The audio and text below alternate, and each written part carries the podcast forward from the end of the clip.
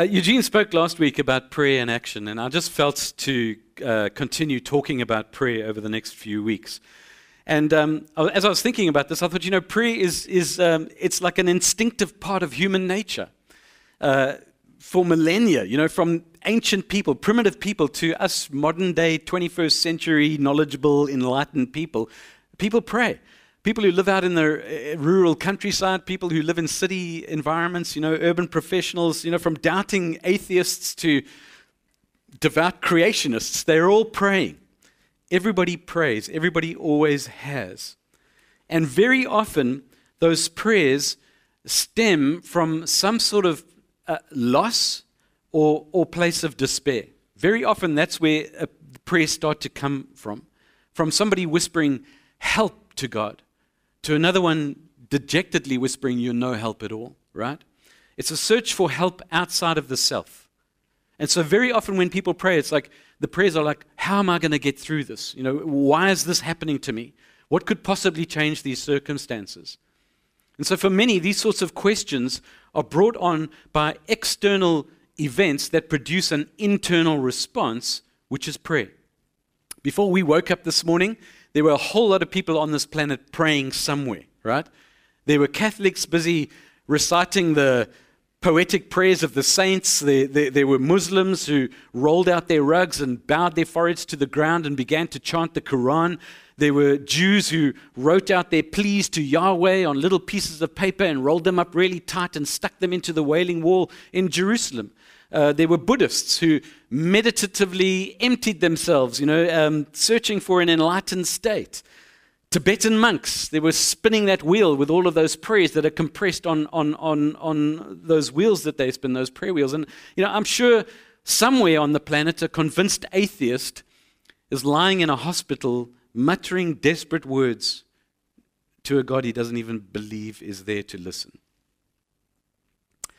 A Jewish rabbi once said this Prayer is our humble answer to the inconceivable surprise of living. I love those words. Prayer is our humble answer to the inconceivable surprise of living. Folk, we pray. We can't help it. And yet, most people, even most Bible believing Christians, find little life in prayer. For a lot of folk, prayer is seen as boring, it's seen as obligatory, it's some, for some people, it's confusing. And so, what I'm going to do over these next couple of Sundays is I want to, I want to talk a bit about this. And my focus is not going to be on the answers to prayer, because I think we can all agree that when we hear stories of dramatic answers to prayer, you know, stories that have begun with a de- desperate need and then ended with some kind of miraculous intervention, for uh, you know those stories are encouraging right? That's that's faith building. That's like woohoo! That's you go. God we, we love those kinds of stories. But i'm not too interested in in the beginning or even in the the end of the story when it comes to when it comes to prayer. What i'm interested in is the middle. Because the middle is where the mystery lies. The middle is where all our questions about prayer are. And, and we have questions. A lot of people say well, you know is prayer really necessary or, you know, if God is all powerful uh, and he can, he can do all things, he's omnipotent and he can, uh, you know, he can accomplish what he wants when, when he wants, why, why does he actually, why does he need me to ask? You know, or questions like, why does God sometimes seem to answer prayers, but it seems like he takes forever to get, the, uh, to get it done? Why does God take so long? Anybody ever asked that kind of question? You know, oh, why, does God, uh, why doesn't God answer my prayers for my family and, and my friends who are far from God? I mean, he, He's a God who wants to redeem the world. He wants a relationship with people. You know, He wants to answer prayers. So, so why isn't it happening? These are the kinds of questions that people ask about prayer. You know, uh, or, you know, I know we have a spiritual enemy, but if Jesus was victorious over Satan, you know, then is there any real opposition left to interfere with my prayers? What's actually happening when I pray? Is anything happening that was not going to happen if I didn't pray? Or is anything not happening that was meant to happen if I prayed? Do, do, my prayers actually matter? Do they matter to God? Do they matter in, in this world, in this real life that I live? Well, the Bible has plenty of places to go to. There are plenty of passages on prayer that we could go to. Um, so there's no shortage of, of um, places to start grappling with this sacred mystery of prayer. But I don't think it gets any more concise than or straightforward than what Paul writes here when he writes to the church at Philippi, at Philippi. In Philippians chapter 4, Paul gives some instructions here to the church. And in this passage, he says, The Lord is near. Don't worry about anything, but in everything, through prayer and petition, with thanksgiving, present your requests to God. He says, don't worry about anything. So some versions say, be anxious. God says, be anxious for nothing. Don't be anxious about anything. But in everything, in every situation, through prayer and petition with thanksgiving, present your requests to God. And the peace of God, which surpasses all understanding, will guard your hearts and minds in Christ Jesus. Now, I don't know about you, but when I come to this book, I find this book frustrating sometimes. I find scripture frustrating because it seldomly reads like a set of IKEA instructions. And you know, I, I, often think to myself, it would be so much easier, God, if you just kind of laid it out step by step.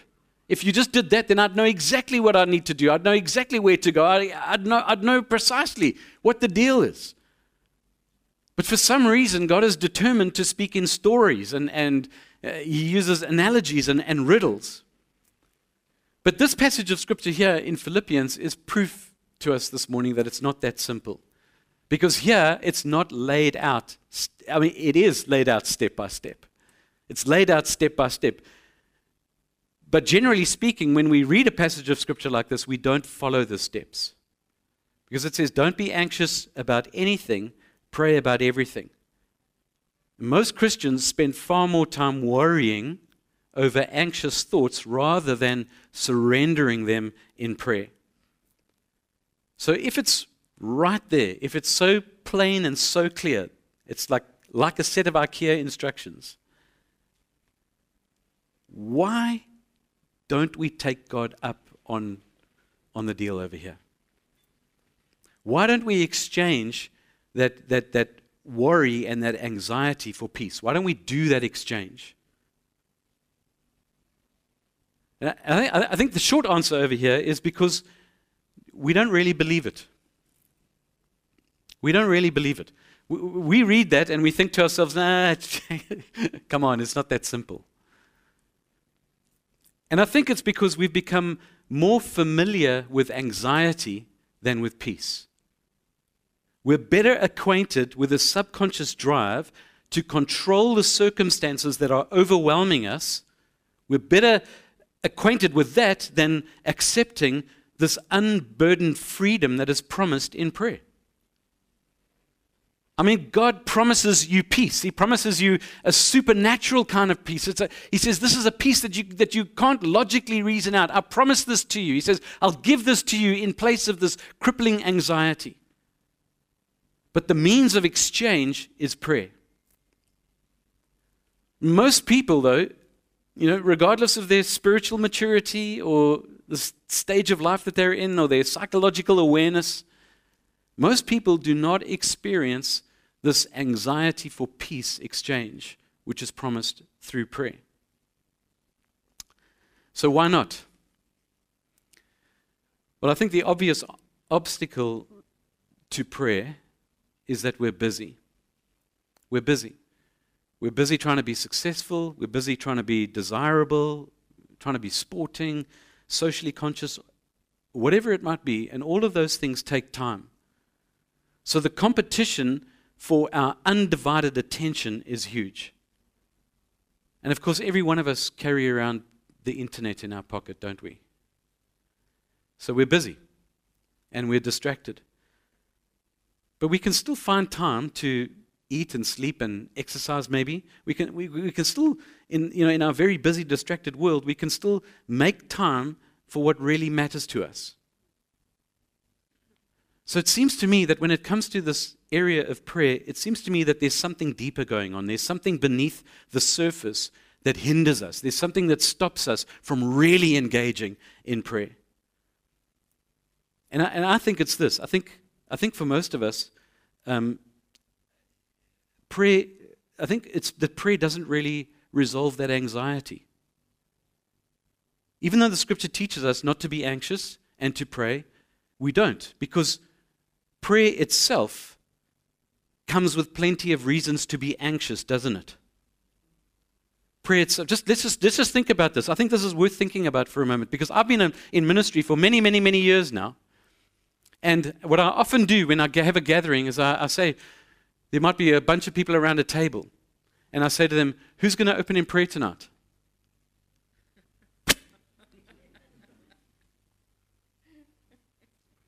Not me. Or I say, Who's going to close in prayer tonight? And eventually, after a wait, somebody feels like, Okay, it's me. Do, do, do, do. I feel my heart beating, right? Am I wrong? Am I wrong? You're sitting in a small group and, and, and other people are praying and, and you, you never pray. So, this is worth thinking about because I think prayer itself comes with a bunch of reasons for people to raise that anxiety level. Prayer itself makes us anxious because what it does is it uncovers those fears that we can, we can ignore as, as long as we don't engage deeply, as long as we don't come thoughtfully and vulnerably before God. We can go, Well, I'm not going to pray. So, I want to just name a couple of the fears here this morning. Here's the first one we don't pray for fear of being naive. We're living in a day and an age where we've pretty much mastered everything. Man, we know everything, and we've even got AI on its way. So, man, we we know. And so the secular, humanistic, empirical approach to everything in our culture has rubbed off on us. So we struggle to get to grips with this unseen realm that we've been told about as believers, and, and, and the thing is, we don't want to look stupid. And to pray is to be willing to put yourself in an unguarded, exposed position.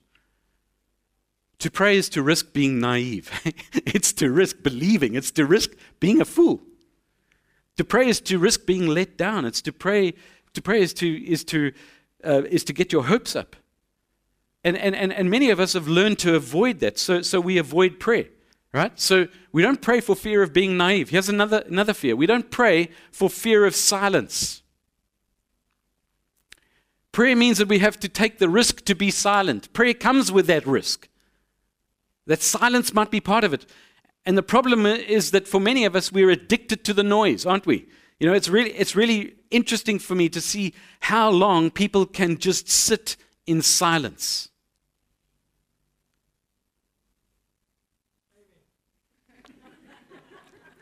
I was waiting. People struggle with this. They struggle with silence. There's got to be some noise. You've got to have a TV on. There's got to be some music playing. There's got to be the hum of conversation somewhere, you know. And the thing about prayer is that it comes with the possibility of silence. Um, Dallas Willard wrote this in, in, in a beautiful book that he wrote called The Spirit of the Disciplines. He wrote that silence is frightening because it strips us as nothing else does throwing us upon the stark realities of our life. And in that quiet, what if there turns out to be very little to just us and God? So we don't pray for fear of silence. Here's another one. We don't pray for fear of selfish motives. Now, I know a lot of Christians who struggle with this ones. This one. There, there are times where people pray out prayers and then they start doubting what they've prayed. You know, they, their prayers sputter out because they begin to overthink or second guess the, the words that they're speaking to God as they come out of their mouths. So suddenly people will start thinking, you know, I'm asking God for this, but really, is that really what I want? Is it, what's behind my, what's my motivation here? What's behind this request? Have I really taken the time to you know, to really come before God and spend time with God around this? Or am I treating God like a magic genie? You know, am I just kind of texting God like what my prayer need is? And so people struggle with this. You know, is this desire really pure enough to bring before God? So when we pray, we become increasingly aware of our motives, and sometimes we can become paralyzed by that self evaluation. So there's a fear, you know, what are my motives? Are my motives selfish? And that can hinder people's prayer. The fourth one here is that we don't pray for fear of doing it wrong. Anyone know what I'm talking about here? Yeah. Thanks for your honesty. I think, and I think it's not just some of us, I think for many of us, we don't pray because we listen to somebody else's prayers. And we hear them praying and we think to ourselves, man, I'm going to mess up so hugely if I say anything now. I'm just not saying a word. I'm not going to pray. Can this just be over already, right? You know what I'm saying. You know, people will have this kind of narrative going through their minds. I'm not eloquent enough. I'm not confident. I'm not comfortable with this. I hear other people pray out loud and it just it makes me feel insecure. And so many Christians spend years limiting their experience of prayer because of some professional Christian talking to God with words that they don't even use in normal conversation. And so a lot of people live with the misconception that I must be doing it wrong. I don't know this prayer thing. You know, maybe one day, one day I'll master the lingo, you know, I'll learn how to pray. So those are just a few fears. Okay, so if that is all true, then why would anyone want to pray? I'm glad you asked. Let's look at why you should pray. The first thing, or first, first reason why you should pray is because you're overwhelmed. Pray because you're overwhelmed. Something I've found to be really, really quite sad, but also very true, is that there are increasing numbers of people these days who are becoming cynical and even disillusioned about the way of Jesus. And so many people are living their lives struggling to truly trust God, and they, they find safety in not really committing to Him. They find safety in not really surrendering to God. And so they live with this kind of pretense of, of any need of God. So it's like, I'll say to people, yes, God, God, yeah, yeah. They hold that the view, whether consciously or unconsciously, the view deep down on the inside is, man, really, the only person I can trust is myself. I can trust myself. I can guide myself. I'm enough for myself. Jesus once said, He said, You'll know a tree by its fruit. And what he means by that is that whatever is in a person's heart, whatever's in a person's mind, it is going to become evident in their lives. It'll become evident in their behavior, evident in their speech, right? So whatever's in here is going to become evident to others.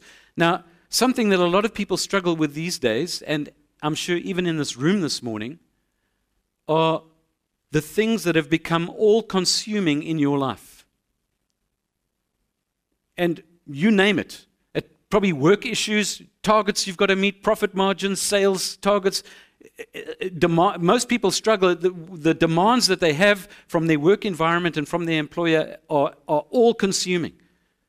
For others, it might be things like the family. The family has just become, you know, raising children is all consuming. Whatever it might be has become all consuming. Now, when we don't go to God in prayer over those things, that stuff has overwhelmed us. And deep down over here, we're saying, you know what? I don't think God's really going to come through. So I'm just going to try and get this through. I'll be able to do it myself. I'll handle it. And let me tell you that the fruit of self sufficiency is to be overwhelmed.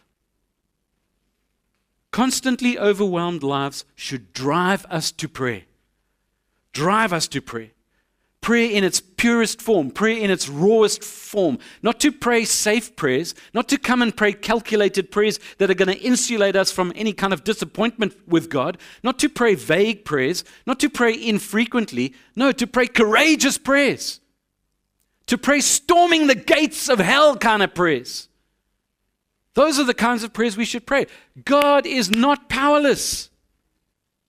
He's not powerless. He's not only able to get you through a day, He's able to change your situation, He's able to change your circumstances.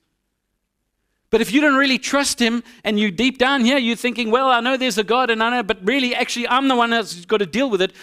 Out of that self sufficiency, believe me, that overwhelmed feeling is just going to take over. So pray because you're overwhelmed. Here's the second reason why you should pray pray because trust comes before faith.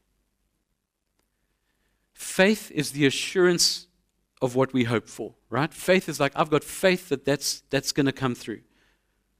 But trust, trust is confidence in the character of God. Trust is confidence in the character of God.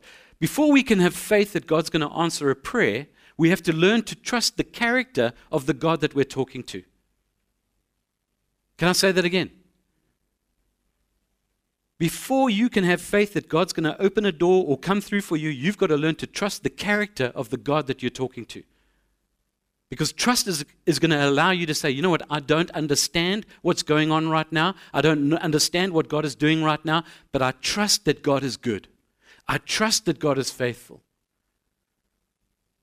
So if I pray and the cancer doesn't disappear, or if I pray and I don't get the job, or whatever I pray and it seems that the only answer is silence, without trust, all I'm going to do is, is I'm going to try and suppress my disappointment with God's silence. So instead, what I'll probably do is pray carefully worded prayers so that I can guard against any disappointment with God. In fact, what I'm going to do is I'm going to build a wall to protect myself from the very God that I pray to. Listen with trust we can come to the God whose character doesn't seem to match his silence. And we can say honestly, God, where are you? God, what are you doing here? God, what are you thinking around this? You know, Jesus has not revealed a God to us that we can perfectly understand. But Jesus has revealed a God to us that we can perfectly trust. And trust is the certainty that God hears and that God cares. I trust the God that even though He doesn't make the suffering go away, is right beside me, is walking alongside me, is carrying that suffering beside me. Trusting the God that is revealed in Jesus means that silence is real, but it's not forever. So pray because trust comes before faith. And then my third point here is pray because complaints are actually welcome. They're welcome. You know, God is not nearly as worried about, about our mixed up motives as, as we are. He, he's not. And I can prove it to you from the Bible because there's some prayers in this scripture that are actually part of what we call the inspired word of God. Some people call this the inerrant word of God without any error, right? So I can prove that there's some prayers in here that are, that are just that uh, you'd, you'd, say to yourself, well, how can this be in this book? Let's just look. And this, you know this guy. His name was David. David wrote this in Psalm 140, verse 10, about his enemies. He writes his prayers Let hot coals fall on them. Let them be thrown into the fire, into the abyss, never to rise again. In Psalm 69, verse 3, he, he prays this. He says, I am worn out, man. I'm weary from my crying. My throat is parched. My eyes are, are failing me as I try and see what God is doing over here. In Psalm 142, David again says, I pour out my complaint before him, I reveal my trouble to him. Here's David. He's praying prayers of anger, he's praying prayers of depression, he's praying prayers of complaint. And, and you know, when we often think of David's, David, we don't think of these kinds of prayers that he prayed. We often like to think of the nice prayers, don't we? David is, I love the Psalms. I love the Psalms. Psalm 23, you know, the Lord is my shepherd, I have what I need. He lets me lie down in green pastures. He leads me beside quiet waters. He renews my life. He leads me along the right paths for his name's sake. We love those kinds of prayers of David. Or here in Psalm 145, uh, David says, I will bless you every day. I will praise your name forever and ever. But when you look at these other prayers of David, you find that this guy was not so balanced. He wasn't always so serene. You know, I mean, he prayed for burning coals to fall on the heads of his enemies. He, he, he gets worn out as he comes before God. He's worn out calling for help from God. He complains to God. I mean, I mean, let's just be honest here this morning. Some of the words of those prayers in the Psalms that David wrote are against the teachings of Jesus. They are against the character of God. I mean, whatever happened to loving your enemies? I mean, whatever happened to a God who is rich in love and loyal in faithfulness? Some of the Psalms are actually, technically, they're heretical. Yeah. So you'd say to yourself, well, how, how, how come they're in the book? Why are they in the Bible? Because they're honest. They're honest. And they provide us with examples. God is looking for relationship. God is not looking for well prepared speeches, you know, and you've got to have perfect motives before you ever speak to Him. God listened to not only David's praise and his joy, but He listened to David's rage and his despair. And He still called David a man after His own heart. And so, if God can delight in, in prayers as dysfunctional as the ones that David prayed, as these prayers that we find wedged in the middle of the Bible somewhere, if God delighted in those prayers, then He can handle your prayers too. You don't actually have to clean them up before you take them to Him, He'll, ha- he'll be able to handle it. You see, if the Bible tells us anything about how to pray, it says that God prefers us to come as genuine, authentic people. And so sometimes our prayers are raw. And so complaints are welcome. And fourthly, pray because the only way to get it wrong is by trying to get it right. And what I mean by that is like too many people are trying to get it wrong, get it right, and they get it wrong because they're praying like they think they should pray when they're not praying like they, sh- they should pray. Does that even make any sense? I don't know. When Jesus was teaching the disciples how to pray, Jesus included this, this line. Uh, and Glenn actually referred to it a few moments ago in Matthew chapter 6, verse 11. In the middle of this prayer, Jesus says, Pray this way Give us today our daily bread. Give me today, Lord, give me today my daily bread. It's a very simple little request to bring my needs to, to God. And what that line is telling me is that I need to talk to God about what my needs are. I need to talk to God about what's on my mind. That's what this line is about. You talk to God like a friend. So when you come before God, you can vent, you can ask, you can laugh, you can listen, you can unload. You just talk to God. You don't have to sound more holy or, or more pure or spiritual than you, than you are. Prayer isn't some kind of holy monologue. Yes, I've come to pray now. No, it's a free flowing conversation. That's what prayer is. And the only way to get prayer wrong is to try and get it right. If you're praying, you're already getting it right. Okay. Let's quickly go back as we as we finish up this morning to those verses in Philippians chapter 4. There's a few other things I want to point out over here. In, in, in this passage, Paul writes, and he says, The Lord is near. Don't worry about anything, but in everything, through prayer and petition with thanksgiving, present your requests to God and the peace of God, which surpasses all understanding, will guard your hearts and minds in Christ Jesus. You know, to our modern ears, very often we read words like this and we think it's been written by somebody a long time ago, and that person was nowhere near at the anxiety level that I am. They don't even know what it means to be anxious, right? So often we read this and we say, it sounds like a religious way of saying to someone, it's all going to be okay. Don't be anxious, it's all going to be okay. And we read it and we say, it can't really be that simple. I mean, if it was that simple, why doesn't it work? And you know, often when people reference this passage, they start with the, the, the, next verse, verse 6. They start there. They don't start at the end of verse 5. So they always reference this bit about not worrying. Don't be anxious. Don't be anxious. Just pray. God's going to give you peace. Don't be anxious. That's where they start. But the passage doesn't start there. It starts at the end of verse 5 with these words The Lord is near. The Lord is near. Listen to what I'm going to tell you now. Just, just, just focus on these words for a moment. The fear that robs our prayers of power is the lie that God is not near. The fear that robs our prayers of power is the lie that the Lord is not near. The lie that God has forgotten me. The lie that I'm not in good hands. That my future isn't secure.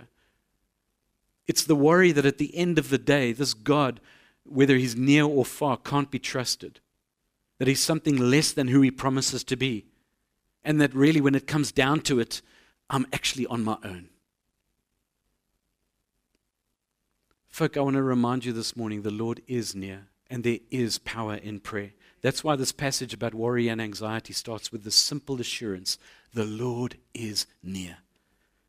You see, if you want to be richer in your prayer life, if you want a more powerful prayer life, what's going to have to happen is you're going to have to get to a place of discovering the love that the Father has for you. You actually have to come to a place of discovering the love that God has for you. And, and it, is, it is just that it's a discovery. It, actually, it can't be taught. It's a discovery. You've got, to dis- you've got to discover that. You've got to discover the fact that God is near. You've got to discover that He loves you with a, with a, a love that is immeasurable. And when you discover that, let me tell you something everything flows from that discovery. C- can you imagine being in a really good restaurant? You know, McDonald's. And you're sitting, you know, you're sitting there watching the people around you, and uh, you're in this amazing restaurant, and the waiters are coming and they and, and, and the people are waiting for their food and there's beautiful entrees coming and these main course dishes and you can see and you look at oh it looks so great. And desserts people are you know getting to the tables and stuff. Can you imagine sitting in a restaurant like that and you're watching these people take their first bite and oh my gosh you can just see it all over their face. The absolute wonder and pleasure of all this food. Mwah! You know, you're sitting there and you're watching them, you're seeing this pleasure. Can you just tell me, does that satisfy your hunger? Can that cause you to experience the gastronomical fare of this amazing restaurant? no, it can't. It can't. You've got to pick up a knife and fork and taste for yourself for you to really know about this food. So, discovery requires personal experience. And it's the same with prayer. It's the same with prayer. When it comes to prayer, you can come to church and you can listen to other people pray. You can listen to people pray in your small group. You can read books about prayer. You can get biblical insight on prayer. But all it's ever going to be is knowledge. That's all it's ever going to be is knowledge. To experience prayer is to live in daily relationship with the Father. It's to live in communion with God through prayer, talking to Him, talking to Him like He's right there beside you where right in the middle of your stuff, you begin to process with God the extraordinary that's going on in your life. You begin to process with God the devastating that's going on in your life. You process with God the mundane going on in your life. You process it with the Father who is near, who's eager to listen to you speak to him. Discovery requires personal experience, and prayer is learned through discovery. Jesus was asking uh, he, asked, he was asked by his disciples, Teach us to pray. That's what the disciples asked Jesus. Teach us to pray. And, and you know what Jesus' answer was? He started to pray. Teach us to pray. He started to pray. By praying, we learn to pray.